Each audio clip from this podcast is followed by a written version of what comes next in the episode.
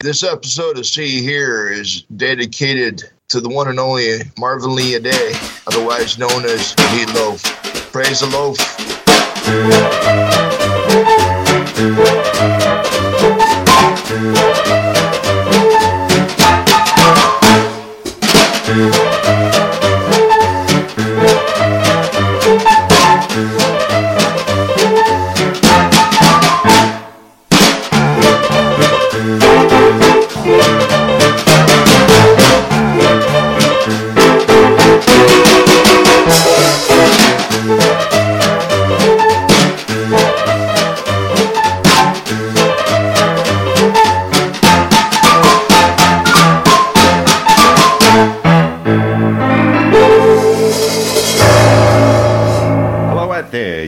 To episode 93 of the See Here podcast. This is the start of our ninth year, and there were so many people who said we'd never make it this far. Well, maybe not so many people because we didn't have so many people listening, but some people said we'd never make it this far, and we have. And later on this year, we're going to be doing episode 100. More of that when we get to episode 99. We will be vindicated by history.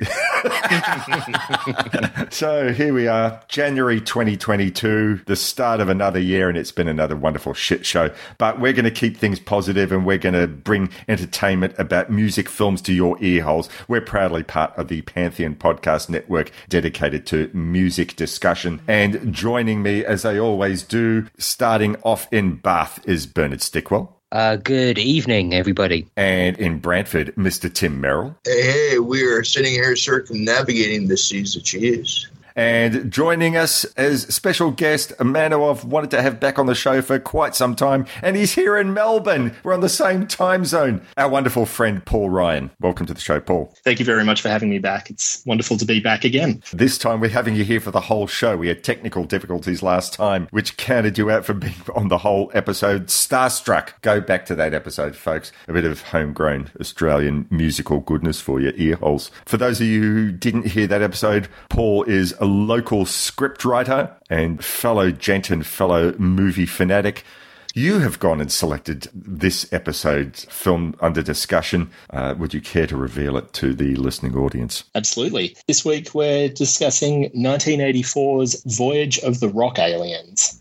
What we'll do, we're going to go play the trailer for said film, and then we're going to come back and we're going to put you in the hot seat, Paul, to work out why you picked this particular film. Okay, you're listening to See Here. Here's the trailer. We'll be back in a moment.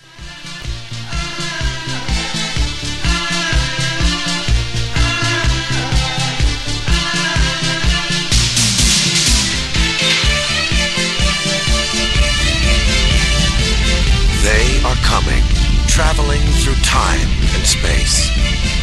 Their leader is Apsid. Their mission is for science. Their only vice We used to sit around at night watching old time movie shows. is music. You didn't know. We didn't know. We didn't know. We didn't know. What did you think? What did you think? We didn't think at all. Voyage of the Rock Aliens. Dusty! Their destination is the home of Dee Dee, the hottest ticket in town. Her boyfriend, Frankie, the hottest temper in town. And his band, The Pack, who are always cooking. But things are about to get hotter. All it took was just one look, and Dee Dee short-circuited his fuse box. Yeah, some guys will do anything to impress a girl. Now Dee Dee's got her chance. Who else is in your band? Why don't you sing with us? This guy's gonna be dog meat. But the pack want his head. We're Stubbins. Sorry, guys. I guess I made a wrong turn. Voyage of the Rock Aliens. It's magical, maniacal, Could, could you wait? It's too short. It's got tunes See, you never took auto shop. No. and tune-ups. Okay. It's full of surprises. Watch it. And the beat never stops. Pia Zadora, Tom Nolan, Craig Sheffer, Ruth Gordon, and a special appearance by Jermaine Jackson. So keep your eyes and ears open. And who's that?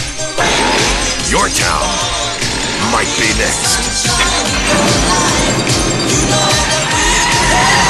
Voyage of the Rock Aliens.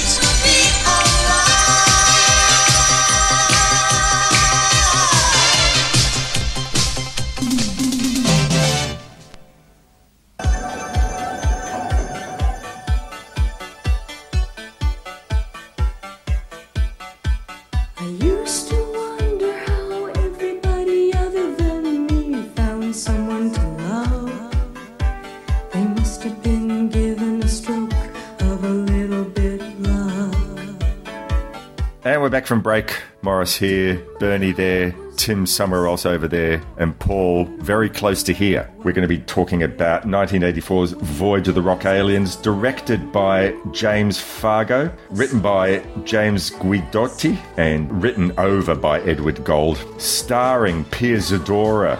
We're going to have a few things to talk about her, I'm sure.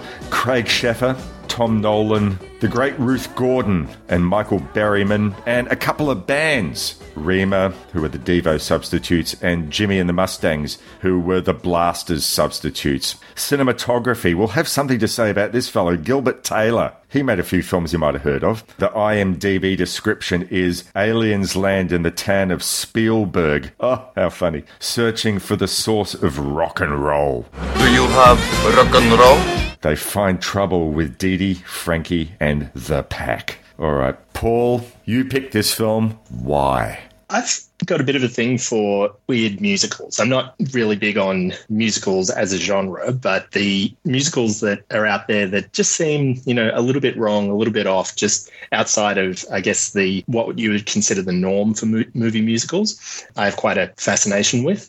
And in the 1980s, in particular, it feels like there was a bit of a uncertainty about how to keep the movie musical form uh, alive and uh, it resulted in a lot of very unusual, odd, and sometimes terrible screen musicals. Things that came out around that time that are examples of this are um, Can't Stop the Music, Morris's favourite film of all time, The Apple. No! God, please, no! No! Grease 2, which um, is kind of uh, regarded in, I guess, kind of inverse proportion to uh, the original. And Voyage of the Rock Aliens absolutely falls in with this period in film history. I'd heard of it for quite quite a long time, seen it listed in movie guides and so on. But um, nine years ago, Melbourne comedy duo Cinema Fiasco, uh, which consists of uh, Jeff Wallace and Janet A. McLeod, programmed this film to the Australian Centre for the Moving Image.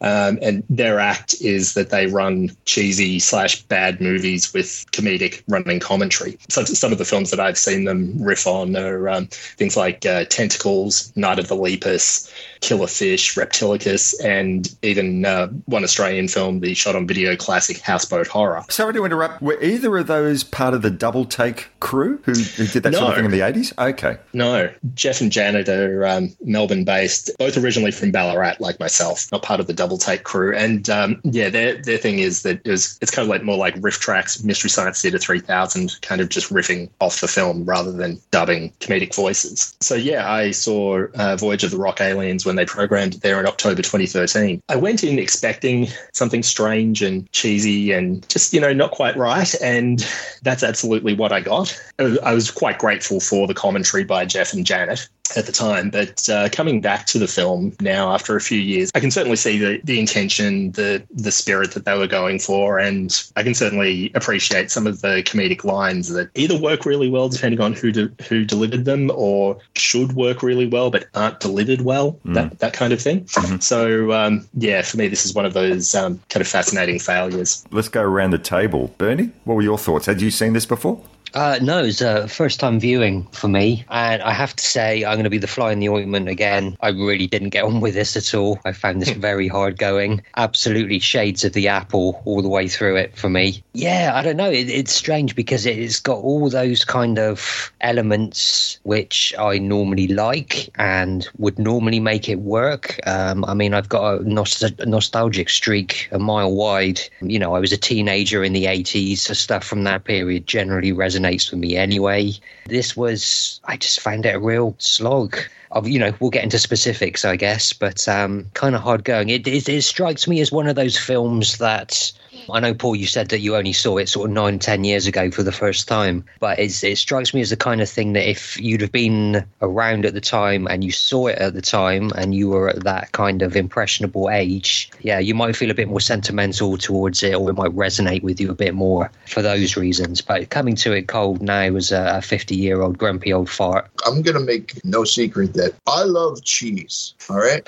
I love the films of. I'm, I'm going down into like guys like Godfrey Ho, Bruno Mattei, Joe D'Amato, you know, Claudio Fragasso. A lot of those films that are just so psychedelically bad that they've kind of come out, dug their way so deep that they've come out on top. But this was the rare block of cheese that I actually felt my arteries starting to harden.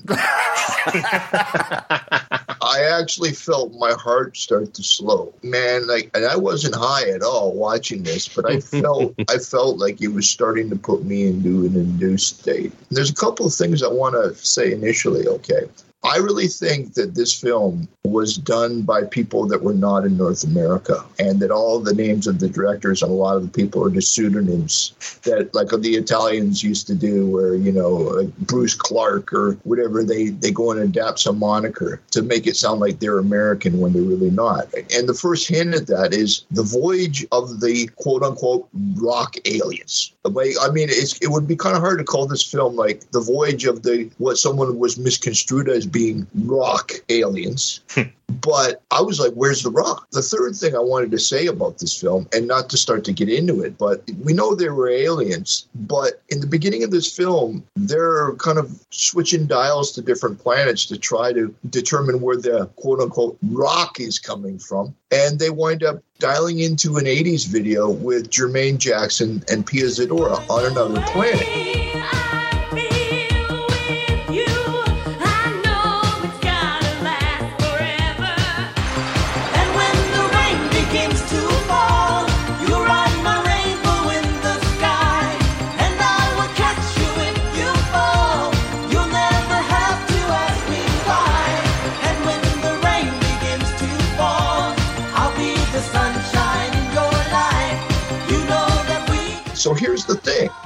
Is Pia Zadora from Earth, or is she an alien too? Am I correct me if I'm wrong? When they're dialing into that other planet, it's Pia Zadora and Jermaine Jackson, right? And it, it looks like it's about to kick off into some kind of Italian post-apocalyptic right. Mad Max ripoff, doesn't yeah, it? you, ex- you I was getting kind of excited uh, then, you know. Mark, Mark Gregory come rolling in on a Yeah. motorbike with a skull on the top of it. You know, Yeah. yeah, yeah, like it's Bad you guys know, riding mopeds. right, exactly. But it Which turned did- into uh, an episode of Friday Night Videos from the '80s. Apparently, to that the music video kind of thing at the the start was added after test screenings. Uh, Um, I wonder why. Apparently, there was. Uh, I think it was initially at the end, or at least the song was at the end. Right. And then um, apparently they shot the video and stuck it on the front, and you know, kind of obviously very poorly shoehorned it in to try and make some sort of sense. At least as I understand it, with the limited Right. amount of research I did. And I got to say, Tim, sorry, just to jump in as well, I totally agree with you that it kind of feels like it was directed by Italians using pseudonyms. Yep. There's just something about it. It's almost like the film stock and the locations. Look, it looks like Yeah. it was filmed in Italy, although apparently it wasn't. It was all shot in the US somewhere, wasn't it? But it absolutely has that vibe to it. As Paul has already gone and indicated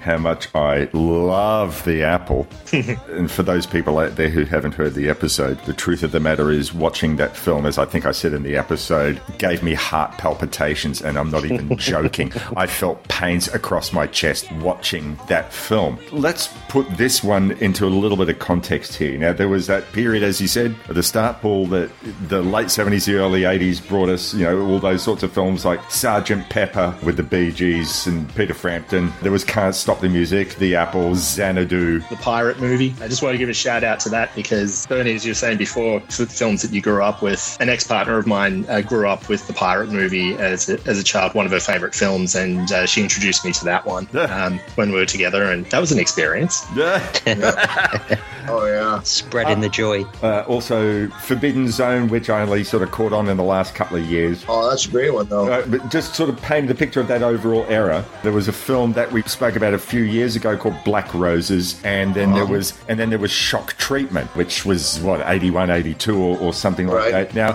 what separates these films from Voyage of the Rock Aliens is they sort of thought, right, well, we're just going quite to do good. No, well, no, well, these films were, they were saying, right, we're going to push the boundaries in ridiculousness. You, as I said before, I hated the Apple with a passion, got the heart palpitations, but I hate the fact that watching this makes me look on almost a little bit fondly with the Apple because it was just so stupid, so ridiculous. They said, we're not going to play it safe here. And the problem with Voyage of the Rock Aliens is that it plays itself completely safe. I hear what you say about the cheese. My problem with it was there's not enough cheese. It played out to me like a really lame episode of Pick Your Hanna-Barbera cartoon. It's like, we got this idea, we're going to make it really zany, really wacky, and then they lost their nerve. It seems like it wants to be a parody, but they didn't have the guts. I think there's something to what you're saying, but I think it's I'm approaching it from a little different angle. Okay, with Xanadu, when it came out, was there anything like Xanadu before? No. Was there anything like Can't Stop the Music before? No. Was there anything like the Apple before? Not really. But with Voyage of the Rock Aliens, to me, it's like at the time there was the big thing about Cyndi Lauper, Thomas Dolby, Devo, the Stray Cats, and basically what they were doing was just taking uh, the imagery of really famous or well-known musical pop figures at the time and just incorporating them into a script. And that's what this is. It feels And- very cynical, doesn't it? Because, Oh, yeah, as you say, it's there's no real thought that's gone into uh, the No. script telling the And- story. It is all those uh, those and I things. actually Yeah, I feel guilty using the word script in this. you know, having a script writer with us now. Let's just call it a bog roll. It was them just basically going over a shopping list of who was hot in the early '80s and popping them into plugging them in, plug and play. You know. Well, can I get you a doctor or a vanilla shake or something? Paul, you pointed me towards a podcast interview with Rhema, which were the band in the film that played the Rock Aliens. Now, d- did you get a chance to listen to the, the podcast yourself? Yes, yes, I did. So, just tell the guys about what they had to say about the so called writing of the script. They were quite unimpressed from the get go, from the point where they were doing because they, each, each of the band members had to do they had to do a screen test. Even at that point, they were um, quite unimpressed with what they were seeing in the script, but thought, okay, maybe you know this is what it looks like on the page, but you know when they actually film it and edit it, it'll look great because this was their first experience with movie making. By the time they finally actually got to see it, uh, four years later when it came out on home video, they were proven right. they they um, felt quite uh, just like even more unimpressed. Well, but they were writing the script every day. They were writing the script on the fly. I mean, it's one of these things like when, I guess, is my perspective as a scriptwriter coming in, but this film has three writers and it feels very much like different drafts of the script kind of bolted together. And I think that that's most glaringly obvious with the, you know, the, you've got that battle of the bands where Jimmy and the Mustangs and Rhema are doing their own versions of Let's Dance Tonight.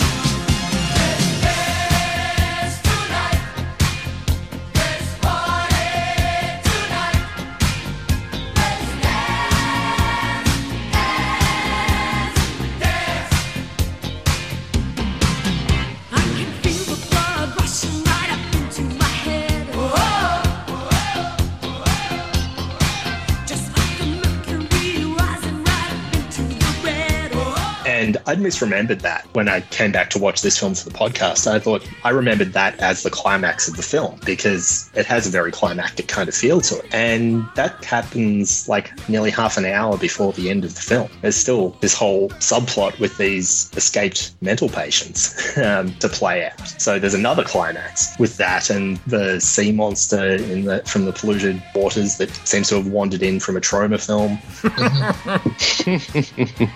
yeah, just um, structurally, it's it's all over the place, and part of that is undoubtedly all the rewrites, but also probably reshoots and re-editing, like sticking the Jermaine Jackson and Pia Zadora video on at the start of the film. Right. If this was played in any of the screenwriting classes that I've done, it would be um, as an example of what not to do with structure. I found that one of the well, one of the many disappointing things about the film, even if there'd been, say, some good songs in the film, it might have redeemed it a little bit. But with a budget like that, and this is sorry to sell short the musicianship of Rhema or Jimmy and the Mustangs, because quite obviously they were, you know, real musicians who could do their craft. In fact, I read something that Jimmy and the Mustangs were supports on the LA punk circuit in the early 80s. They were supports for Los Lobos, for X, and for the Blasters. So they could actually play. This is not about them as musicians, but there was not a single song in the film that I came away thinking that that was as memorable, regardless of whether you think it's a great song or not. But I don't think it's as memorable as any of the other sort of early 80s movie songs like Neutron Dance from uh, Beverly Hills Cop or Footloose or let's hear it for the boy or you know whatever. There's something about those songs that wormed their way into the public consciousness. Although despite the fact that i think i read that the pia zadora jermaine jackson song actually went to number one in some european countries when it was released which is incredible to me because I, i'm just sort of thinking where is the early 80s hook? And basically to be commercially successful at that time there was some hook that needed to be there. I mean i guess you could say that's a story for all pop music in general. The early 80s were a dark time in Europe. so, you know, as to what you're saying, Morris, it's a very, very sorry state of affairs when you are making a musical and not one of the songs is memorable or catchy in any way whatsoever. It's, it's kind of like completely, uh, you know, fumbling the ball, isn't it? And you know what's funny too is I found with both bands. Have you guys ever seen those films where there's actual bands that are playing quote unquote bands in a film and it's almost like they're hamstrung. They're having to play in a kind of really different form of what the band really is. I could see Jimmy the Mustangs really being a more street level, like I said, like you were saying, closer to the Blasters or X, but it was like they're almost like this like piss poor stray cats. Yes. You know, Yeah, and not yeah. not even that.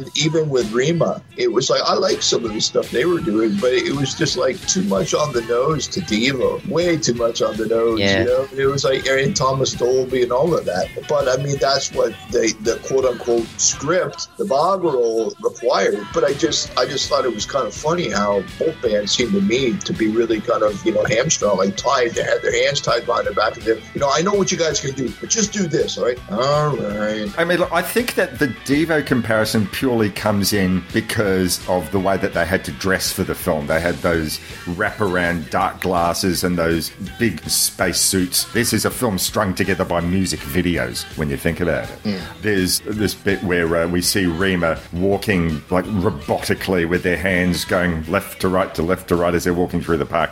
And that sort of brings to mind what we might think of as a Devo look.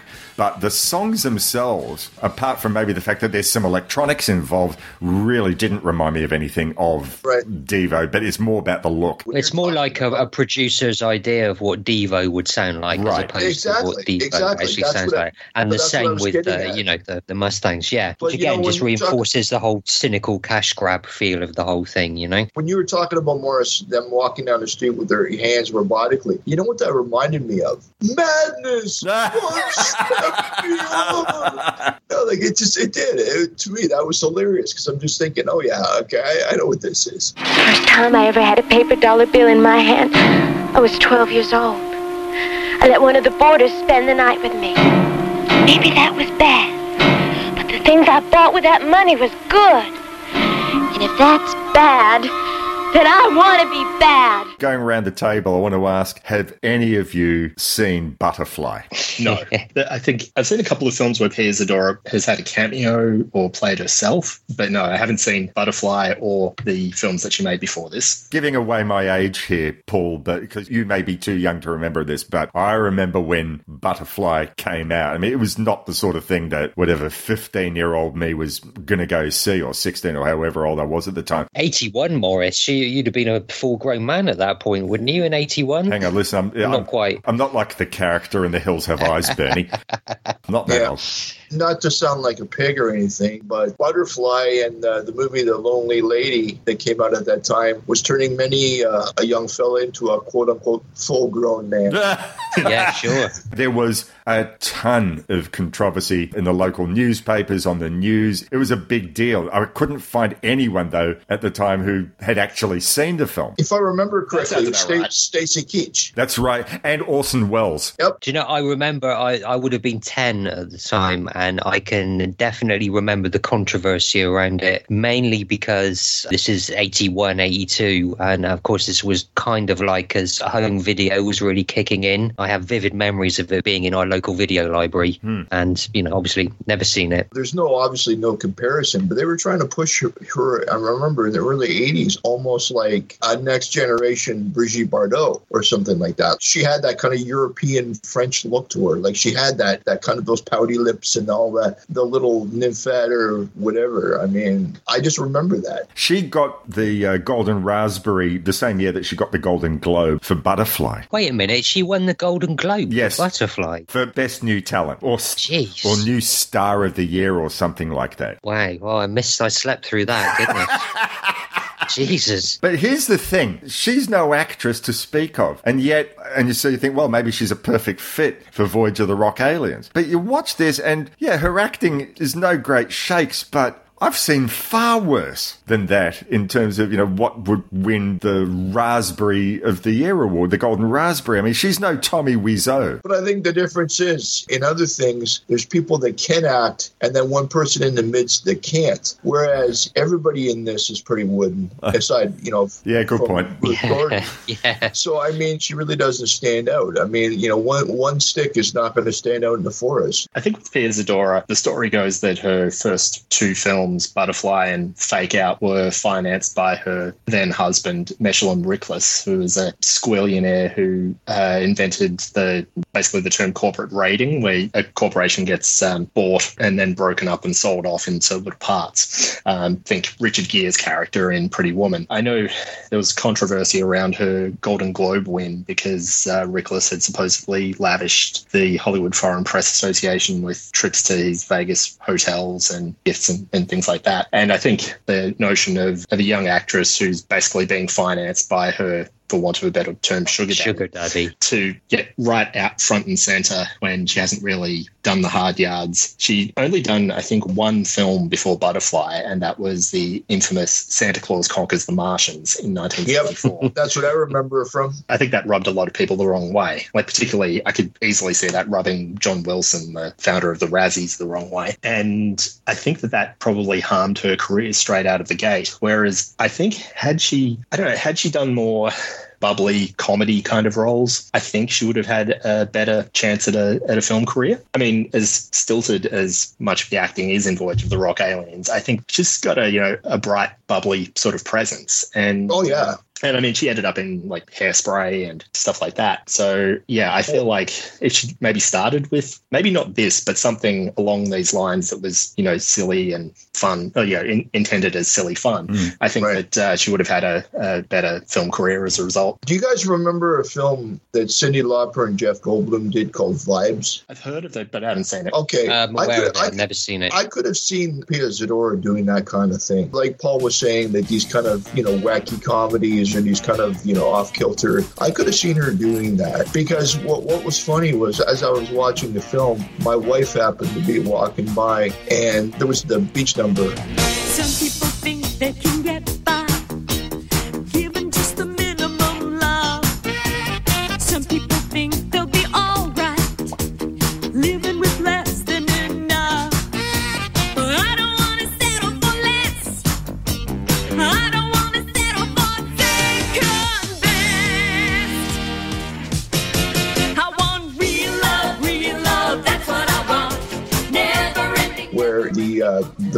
Lady steps on the tentacle, is going to drag the guy off and all that. And she's like, wow, she's just like, she really gives off almost like a Cyndi Lauper vibe. And I was just like, she does. You know, just her fashion and presence. But again, that goes back to kind of like what I was saying earlier about the kind of bargain basement Stray Cats, bargain basement Devo, and bargain basement Cyndi Lauper. Absolutely. Maybe she would have had a career as um, Jane Fonda, like aerobicize type instructor, because uh, all the choreography Oh, you in that beach scene was uh, looked like it was uh, taking its cues from Jane Fonda. She had a, an exercise workout tape out at some point.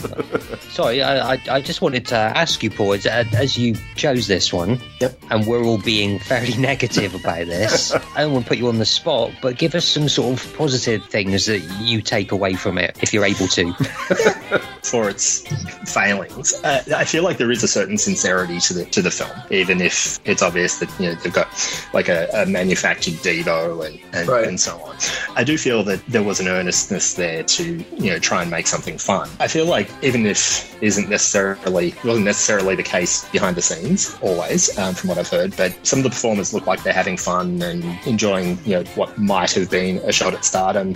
In counter to Morris, I actually have a lot of affection for the apple, um, and it's um, just the bizarre go for it sincerity of that film. There are some parts of Voyage of the Rock Aliens that remind me of that. Like some of the slapstick gags are just so so clunky, but done with you know such verve that you know you just kind of think, well, you know, they wanted to make a good movie. They wanted to, you know, they wanted to entertain, um, even if that didn't necessarily um, uh, work You can uh, you can certainly see a, a kind of certain level of commitment from most of the people in it, can't you? Sure. Yeah. Sure. Uh, yeah, you can't fault them for that. The film, it's competent. There's dance sequences, and as you say, Paul, there's definitely a spirit of something going on here. But it's that they don't go far enough. I do like it's that rare film where Michael Berryman gets the girl.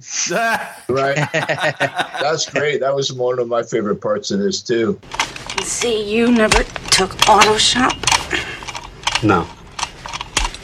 It's okay.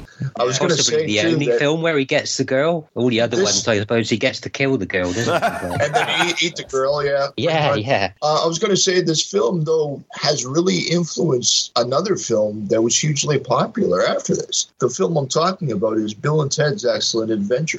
Excellent! Yes, I definitely saw elements, Mhm. elements of that. I'm thinking first and foremost of the telephone booth. Yeah, yeah. But it's just, and there was this little, the way, the, the wackiness, and that was how you did wacky right. You know, but this came before that. So I, I find it really interesting. It's just, yeah. So you're saying this film could have been better if they'd have booked George Carlin to be in the film?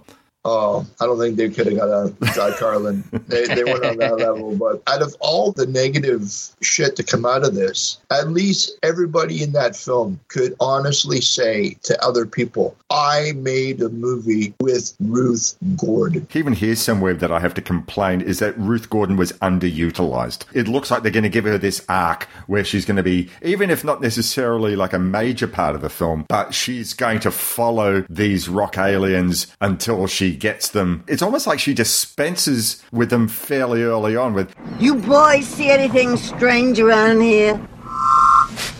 No! Better go on back to town where you'll be safe.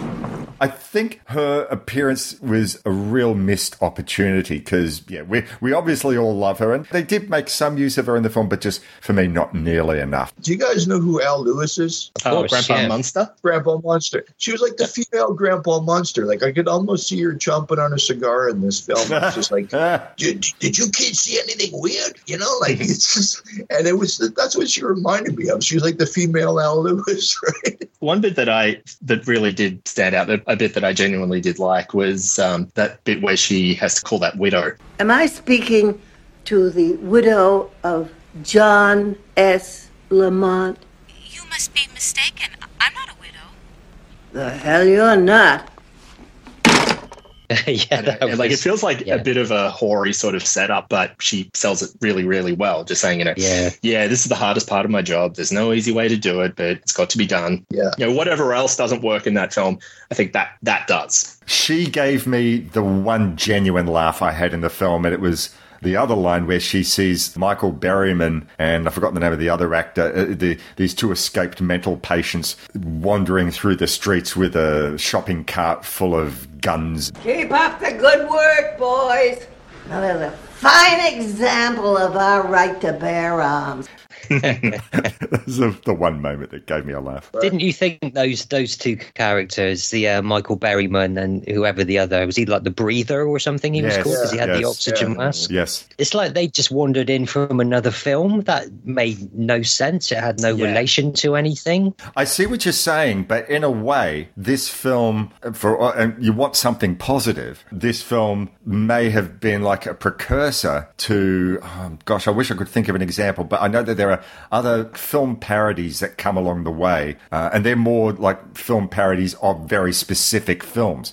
But their whole shtick is to take in an element of this and an element of that and an element of the other thing. So this film is trying to say we want to parody, we want to bring in elements of the beach movie, of the 1950s sci-fi movie, of the young lovers movie, of the battle of the bands, the musicians fighting it out sort of movie, and well, let's throw in the escaped violent mental patients type of movie. It's almost like student bodies or something like that. Like I mean, where you know, like you're saying, like they're parodying specific things. Yeah, yeah. I don't actually see them coming in as a bad thing because there's all these other elements. And of course, oh, I I think one of you mentioned, well, it could be an environmental film, you know, because of the, the tentacles coming in uh, at, a, at a polluted river. I'm sure that was on their mind. They were making a. Uh, it's they also were really very- uh, adopters of pro environment. Uh, you know, you know what I'm saying. I don't, but you do. It's also an example of the very, very narrow genre of movies where people get killed by electric toothbrushes.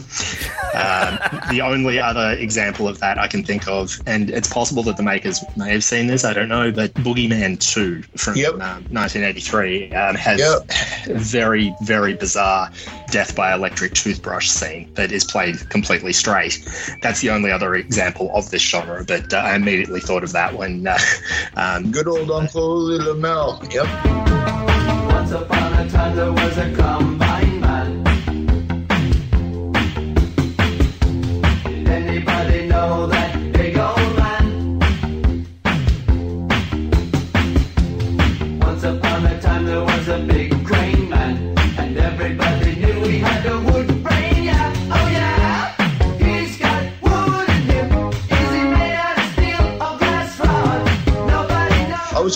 was going to say too, one guy that we, we haven't talked about yet that is a real face in this movie is Craig Sheffer because I think a lot of people, you know, that are into horror will remember him as Boone from Nightbreed, but he never really went beyond that. I never really seen him after Nightbreed. It was just kind of like the guy just faded off into the ether. I think he just wound up going into using a lot of TV stuff. I think he just went into sort of lower budget kind of Mm. films and so forth. He never quite had the career that perhaps he was being groomed for. Right. Because he's certainly got those kind of young, rugged good looks in this. hasn't he? And he's if you've ever uh, seen um, A River Runs Through It, which he starred in the Robert Redford film, yeah, as Brad Pitt's brother. I mean, he's got the larger role over Brad Pitt. And you look at him in that, as well as Emily Lloyd, who played his wife in the film, like two actors who were being groomed for big things, but ultimately, for various reasons, didn't quite get to the A list. But you watch a film like that and think think about what, what might have been, because Yeah, they're yeah. Both superb in that film. It's a shame because you know uh, he's obviously got the chops, the skill. He could have been a lot bigger. I guess it's just a question of the right roles at the right time. It's how it goes, isn't it? And in that podcast interview that I listened to with two members from Rhema,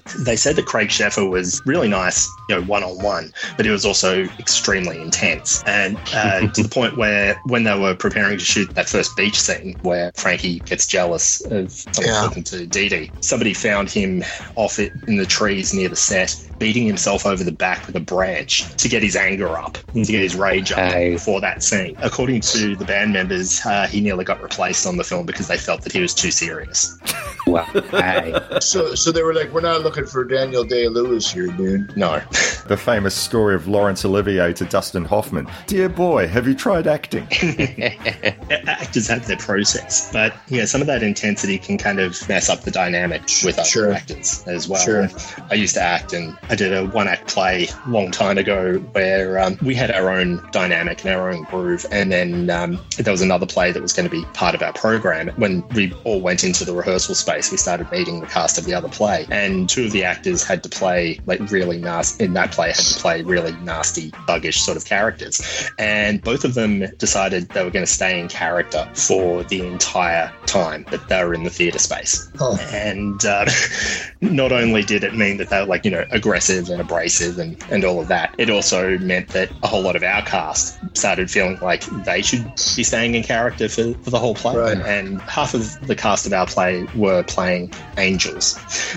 So that, yeah, so that made things especially weird. One thing that I was going to say that Morris, going back to what you said about your love of the machismo, cheese, and that there wasn't enough in this, it makes me wonder where when you put something out, obviously, you know, back in the 80s with independent film, you know, with marketing, they wanted to cover as many markets as they could you know, to get their returns. And it makes me wonder whether, you know, if they had gone full more intense with this, you know, like with an R rating or had thrown in some gore or thrown in some more raunchiness or some more, you know, full tilt insanity, they really wouldn't have been able to get that kind of PG market or that kind of youth market. It would have turned into something that was for more 18 plus. And, and I think that's that maybe that they were trying to dial it down a bit to, you know, get a wider net. What's interesting though is that when you think about it, like when Rocky Horror came out in the, in the end of the 70s, that was actually PG I didn't know. because like in Canada at least it was because we didn't have like a 14 plus rating. It was PG and restricted. It was G PG and R. And to me now looking back at Rocky that's an R film. But with the dearly departed Meatloaf playing you know singing hot patootie and playing the sax and then you look at this I can see the bridge whereas this is more like no we can't go that far And the funny thing is that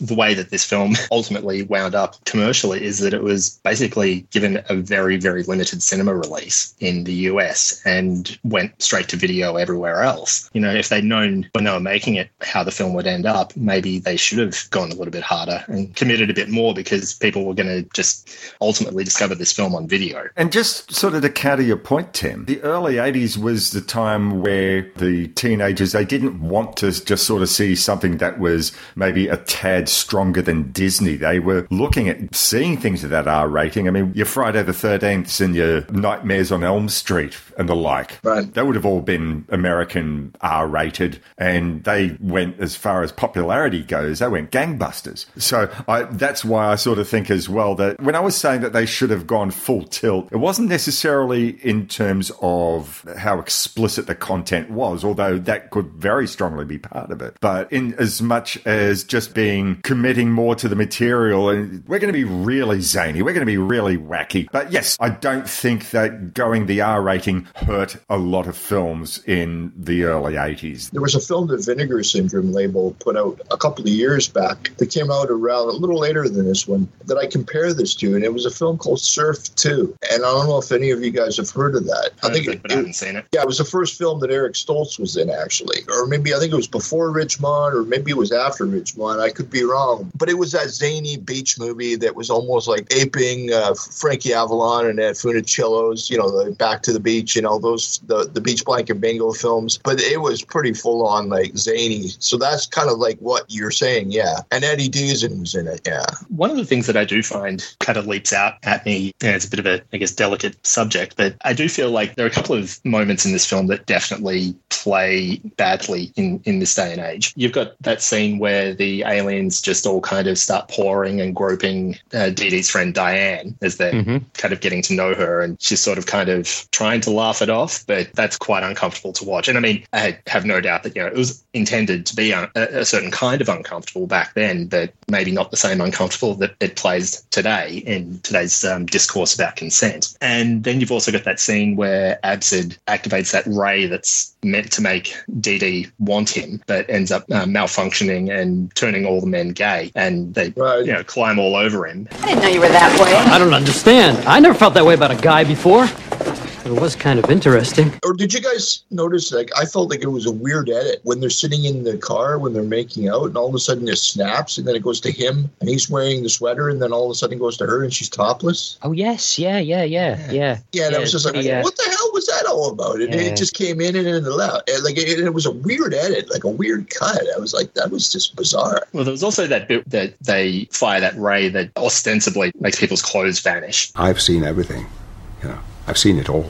that his girlfriend um, slaps him, right. quite understandably. But it's like, yeah, This was 1984, Paul. We're talking about the Yeah. era of Porky's and Different times, yeah, yeah. absolutely, absolutely. I wanted to bring up two more people in regards to this film. One who was definitely listed in the credits, the other one not so much, but I'm sure there was a connection. So it's interesting to me to sort of think about for a lot of people from the technical side of a film, they just have to go where the work is. So specifically, uh, the cinematographer Gilbert Taylor, the man who made this, had previously made Macbeth for Polanski, Frenzy for Alfred Hitchcock. Ice Cold in Alex, one of my very favorite, possibly my very favorite World War II film. Doctor Strangelove for Kubrick, an undervalued comedy, British comedy from the 60s, Call Me Genius with Tony Hancock. And he was a cinematographer for a little rock and roll film you might have heard of called Hard Day's Night. He oh, he was also, oh, he was also the founding member of the British Society of Cinematographers. But it was obviously all in preparation for his uh, pièce de résistance. Voyage of the the Rock film that, that we're discussing today. Yeah, yeah. Sorry, Morris. Did you mention um, uh, one other item on his CV? A little film called Star Wars. Oh, I, I, I had I thought it was a bit too obscure for this show. So um, yeah, Well, you're- yes. Star- and yes. Flash, Also, also, there was this little film, yeah, Flash Gordon. Flash well. Gordon, yes, yes. Can you imagine him going for the interview for Voyage of the Rock Aliens? Well, show us your CV. Uh, right. I've heard of one or two of these films. There's two kinds of people. There's people that are in the industry that is just like there's the film. There's two kinds of film: the film I just did and the film I'm doing now. Or else there's the kind of people that are just like, oh God, you know, where where did I go wrong? You know, and it's just like you got to admire, you know, somebody that has such a pedigree to say, you know, yeah, okay, I'll do that. You know, put your pride aside or whatever, or even just, you know, if you love film, hmm. you're going to help I think it's- anybody bring their vision to fruition, regardless of how horrid it is or, you know, the level of cheese. I'm wondering whether it was,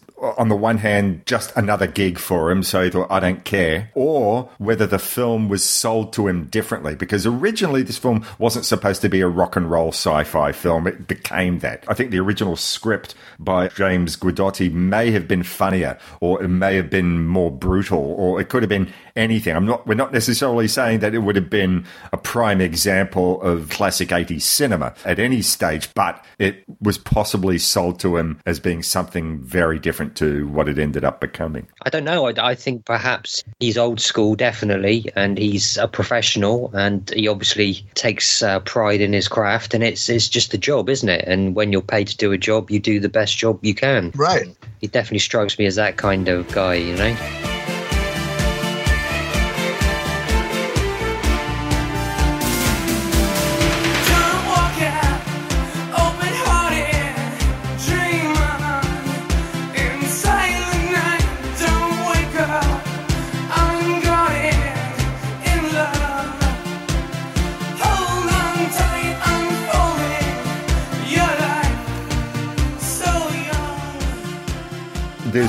One other man who is not listed in any way in the credits because he didn't really directly have anything to do with the film. But I think you pointed this out to me, Paul, was Glenn Wheatley. Yes. So, amongst the songs that are in the film, so there's an Australian connection. The opening song in the film, just over the opening credits, is a song called Open Hearted by techno band of the period Real Life, who were famous for having put out a couple of songs, Send Me an Angel and Catch Me I'm Falling, neither which appealed to me at the time. They were you know, one of those bands that had that very big Linn drum sound, and the Linn drums were my nemesis back at the time. Neither of these songs even had the catchiness of something like Do You Want Me by the Human League, and I wasn't a Human League fan, but at least there was something catchy about that melody. Glenn Wheatley, he started a label. Like originally, he was a bass player for the Masters Apprentices, a really beloved 60s and 70s band from here. And then he just sort of became an entrepreneur, became a manager, started up his own label, and real life were on the Wheatley label. But I think, in a way, more interesting was another song in the film called My World is Empty Without You by John Farnham. My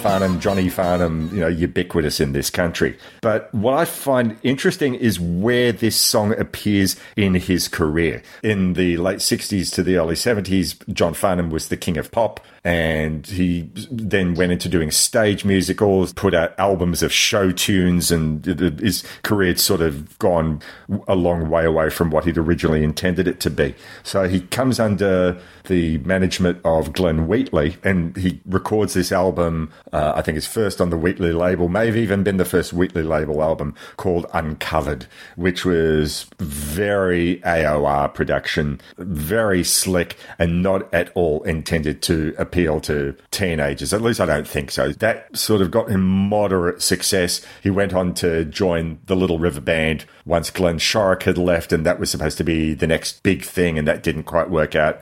And then he recorded Whispering Jack, which was his syntho pop album, and he became the biggest thing ever in this country at the time.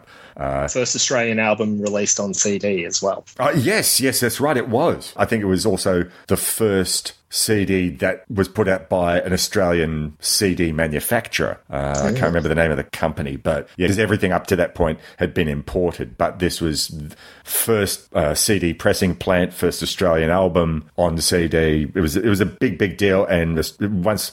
Whispering Jack came out, that was it. He was ubiquitous. But the point is that this song in this film, My World is Empty Without You, comes in between the uncovered period where his name was just starting to be something again. And he might have still been in the Little River Band, which wasn't going anywhere, and Whispering Jack. So somewhere in between moderate success and stupid success. So th- the connection is, I, think, I'm wondering how Glenn Wheatley came into the picture getting two of his acts onto the soundtrack of this film? Was he thinking, wow, this parody about space aliens coming down to Earth to look for the source of rock and roll in the universe, which is a theme that's never actually followed up on after the first couple of minutes of the film, I might add. But I'm wondering how Glenn Wheatley was sold this idea saying, you want to get your Australian acts big in the US, put them into this B grade sci fi parody. I tried looking for an interview with Glenn Wheatley to see whether he had any recollections of how he was sold this idea or sold that this would be a good idea. Or sold down the river. Sold down. Yeah, I definitely was. I, I was, as I said, I was never a real life fan and not really a John Farnham fan, but I respect the fact that John Farnham came up with these number of songs which appealed hugely to the population at the time. I just find it amazing that there was this dark moment where he, they probably thought, yeah, you're not coming back, John. That's it. Forget it. Glenn Wheatley was a good businessman and you know, he, he, he achieved huge success. And I just wanted to know how they, he got into this misstep and why he thought that this was his ticket for his acts into America. It's interesting that, like, around this time, some of Farnham's songs turned up in other movies in the US. Most notably, um, Savage Streets, the Linda Blair rape revenge film, right? But but also um, the Hal Needham motocross BMX film Rad, and uh, Hal Ashby's The Slugger's Wife, Fletch, things like that. And uh, Real Life also turned up on um, the soundtrack of Savage Streets and Rad as well. There's a montage in Rad to the tune of "Send Me an Angel." That's um, Mhm. yeah, Yeah. become a bit of a childhood touchstone for some people who grew up with the film. It's also used for another montage in, of all things, Teen Wolf 2, when Jason Bateman is trying to study for an exam and not use his wolf powers through the whole thing. Very odd choice for that scene. But yeah, I guess, I don't know, maybe they were just kind of packaged, like just That's the- another uh, possibility, those yeah. Acts. Yeah. We've spoken a lot about a lot of peripheral sort of stuff, maybe not as much about the film, but all we can say to the listeners out there is if you think you'd still like to watch this, and please have fun with this. This is on YouTube and it's on Tubi. I'm not sure if Yeah, it's on Tubi. That's how I saw it. This is the kind of film that I agree that there was a real earnestness to this, you know, and I agree that, you know, it's like they're just trying to have fun with this. And there is fun in it. But I think you need to sit around with a group of friends, get your alcoholic of choice or some party favors, and have a howl at this. And, and there's just a goofiness to this that for some will be infectious, and for some it will be uh, what they want to write down as part of the Geneva Convention. so I mean, but my wife really was digging it for what she saw. Okay. But I know now I'm gonna include this next time I have a, a get together with people. I want to screen this and Tammy and the T Rex as a double bill. Or there's other things I'm, I've already been thinking I want to screen this with. You know, just those, or you know, I could see this and and Troll too, big time too as well. You know, it is one of those, and I think it it, it will it's gained some cult notoriety, you know, very obscure cult notoriety. But I know there have been other people that have done uh, 24 hour all like movie marathons, like in the U.S. and other places that have screened this, you know, in the middle of the night after, you know, heavy fare. This is is like some Saturday morning breakfast cereal. Not good for you, and it's just gonna like saturate Sort of, you. uh, additives and uh, Right, sugar yeah. and and it's going to keep you blasted, you know, through the whole thing, and you're just going to be like, you know, th- you know, I, I, that was not good for me, but man, that was just bouncing along, like, I can think of one way that I could see the film might have been improved. And I'm not just talking about having a better script or more competent actors or anything like that, but musically, I would have liked to have seen Rhema replaced by the Tubes. Because I think that you know, there's there's something about those guys. I, can't you just see Fee Waybill as the leader of this group. And I like to think that they probably would said, no, we're not going to do that romantic shit. And when they do zany, I like to think that the tubes would have done it right. Um, Uh-huh. I, yeah, I, I'd have liked to see that. And actually, I was sort of coming back to there, there was the um, the moment in the film where there's a show in the gym auditorium at the high school where Rhema and Jimmy and the Mustangs are playing off against each other on the one song, and that's sort of already been done. That was done in Xanadu, where it Oh, was yeah. the Tubes and Olivia Newton John playing off stylistically against each other because Michael Beck wants the Tubes and Gene Kelly wants, well, it, we, we hear Olivia Newton John's voice. It's not actually Olivia Newton John that you see in the film, but it's her, but you know, the old 1940s style. And they, in in a way, it's the first mashup, if you think. The two styles fighting it out against each other. So it's, there's a Tubes connection there as well. But yeah, I, I like to think that the Tubes would have been for visuals and for wackiness would have been in some small way might have made the film even with the same script and the same actors and all that might have made it a little bit more enjoyable for me but that's just personal Right. And I think, you know, like for the pack, Sheffer's uh, gang there, I would have loved to have seen, you know, if they were more along the lines, if they'd gone as far as, like, for example, like Vivian from The Young Ones. you know, like they're all just like, oh, ah, you know, what do you think? You know, like whatever. I, I could just, I, I would have loved to have seen that. It would just seem like they're more just kind of like, you know, Spanky and the Little Rascals. Like it just seemed like they were just more like our gang. I think watching the film, it's a reminder that, uh, you know, there's that old saying, dying is easy, comedy is hard. A film like this, there's a certain kind of magic that has to be there to get the tone right and the energy at the right level that, you know, just isn't, isn't quite there with this film. And it's a reminder that, uh, you know, it's really hard to get those ingredients together and to get them to work. Yeah, I uh, I think you're right, Paul. And, and going back to kind of what I said uh, uh, at the start, there's certainly, you know, to, to think of some positives to say about it. It's more than competently made, shot nicely. It looks pretty good. The the set design, the costumes are all pretty good and pleasing to the eye. It's unfortunately less than the sum of its parts. Like you say, Paul, whatever magic needs to be present to make these things work is completely absent here. just one thing that I'll say as a positive, like maybe a bit banal to say this, but I like that a film like this exists. Like, I just like that somebody went for it, whether it be for cynical or for earnest kind of artistic reasons. I like that something this kitschy, this clumsy, kind of wanting to be loved. I like that it happened, and I like that it's out there for anyone to discover. And as you say, Tim, I think like you know, seeing this with an audience or with you know friends and and booze, I think that also uh, can help make this this more enjoyable. I like it on the level of you know, kitsch that doesn't quite make it, which it sounds like I'm damning it there, but I really do enjoy those kind of things that just aren't quite right, that aren't quite successful. Right. So I think that's that's the level on which um, which I enjoyed it. Oh, yeah. I mean, this is totally like a pickle and grilled cheese, you know what I mean? i like my pickles with grilled cheese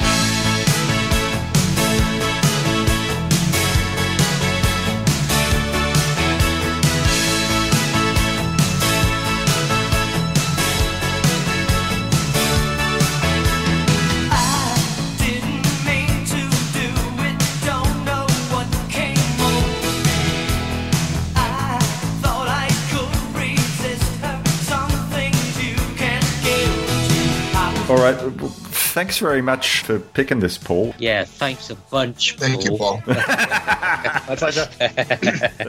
Look, you know, I mean, You're welcome. Look, I I mean, as we all said, this is a film that doesn't quite work, but yeah, look, I I think I'm with you in this regard that I'm glad that they attempted it. And hopefully there's someone out there who says, look, we're going to remake this, but we're going to do it right. Well, the thing is, with with films like this that aren't great necessarily, don't work. I mean, you know, they're still fun to talk about, and it brought us all together to shoot the shit about this. So that that's Right. positive, surely. And you'll soon be able to find this on the Criterion channel. Um, well, there is a Blu-ray of this film available in Germany, where Pia Zadora had particular chart success. I think that's the only part of the world where there is a Blu-ray of this film at this point. Betamax copies available at yard sales throughout the world. All right, well, I think we'll conclude our discussion of Voyage of the Rock Aliens at that point. Huge thanks again to you, Paul, for coming onto the show again. We'd like to get you back on again this year. I don't want this to be like three years in between appearances. It's been wonderful once again, and thank you very much for, for having me on board. So, next month is going to be the episode that we were supposed to do this month. We have an interview with film director and author and editor of country music magazine, Tamara Saviano, although I believe in America it's pronounced Tamara. I'm not sure. Tamara, yeah. Tamara Saviano is the author of a book called Without Getting Killed or Caught, which is about the life and times of country singer songwriter Guy Clark. And she's also, with her husband Paul Whitfield, have made a documentary by the same name. I've read the book as well, so it fills in some details that we don't see in the film. But the film is a really wonderful doc, uh, not just about Guy Clark, but also about his wife Susanna and their relationship with Townes Van Zandt. So it's a really three very important people at the core of this documentary. I think the, the majority of it really is about Guy, but his story is not complete without Susanna and Townes Van Zandt. So we'll be speaking to her about those three and about presumably Lyle Lovett and any of the other great songwriters who have come along in Guy's wake. I'm really looking forward to it. The, the, reason that she couldn't make it this month, why she had to uh, defer for another month, was because the film won the award, I think, at the Austin Film Critics Circle for Best Documentary of 2021. Congratulations to you, Tamara, and looking forward to um, finding out how the award ceremony went as well as uh, some stuff about the film and the book. If you wish to be part of the music film discussion, then join our Facebook group, facebook.com forward slash groups forward slash see here podcast. At See Here Podcast on Instagram. And if you choose to email us, and why wouldn't you? Good old fashioned means of communication, see here podcast at gmail.com. With all that, thanks for listening. As I said before, this year we'll see our 100th episode. If you have any ideas, let us know. We have a couple of ideas, but if you come up with something that would be worthy of a 100th episode discussion, maybe we'll do a round panel with a, with a bunch of you about music film in general. Don't know. But if you have any ideas, reach out. We'd love to hear from you. Until next month, be nice to each other, and uh, we look forward to um, speaking to you again in February of 2022. All the best. Cheers. Mississippi, down to New Orleans.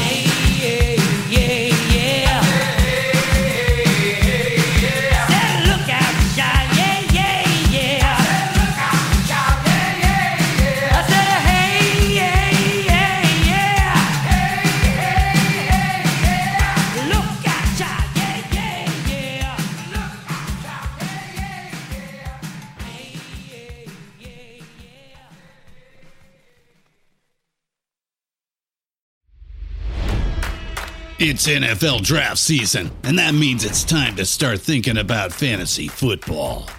FantasyPoints.com features industry leading experts and prognosticators using proprietary hand charted data to help you score more fantasy points. FantasyPoints.com is the place to go for whatever kind of fantasy football you play. Whether you play fantasy football, daily fantasy sports, or do a little bit of everything, Fantasy Points has the meticulously researched content to guide you to victory. And why wait for the fall? Fantasy Points also covers the new spring football league, the UFL.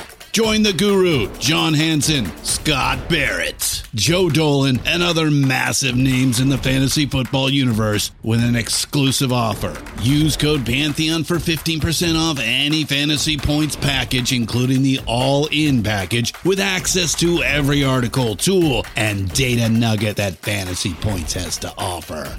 That's fantasypoints.com and code Pantheon for 15% off at Fantasy Points. Fantasypoints.com. Code Pantheon. Score more fantasy points.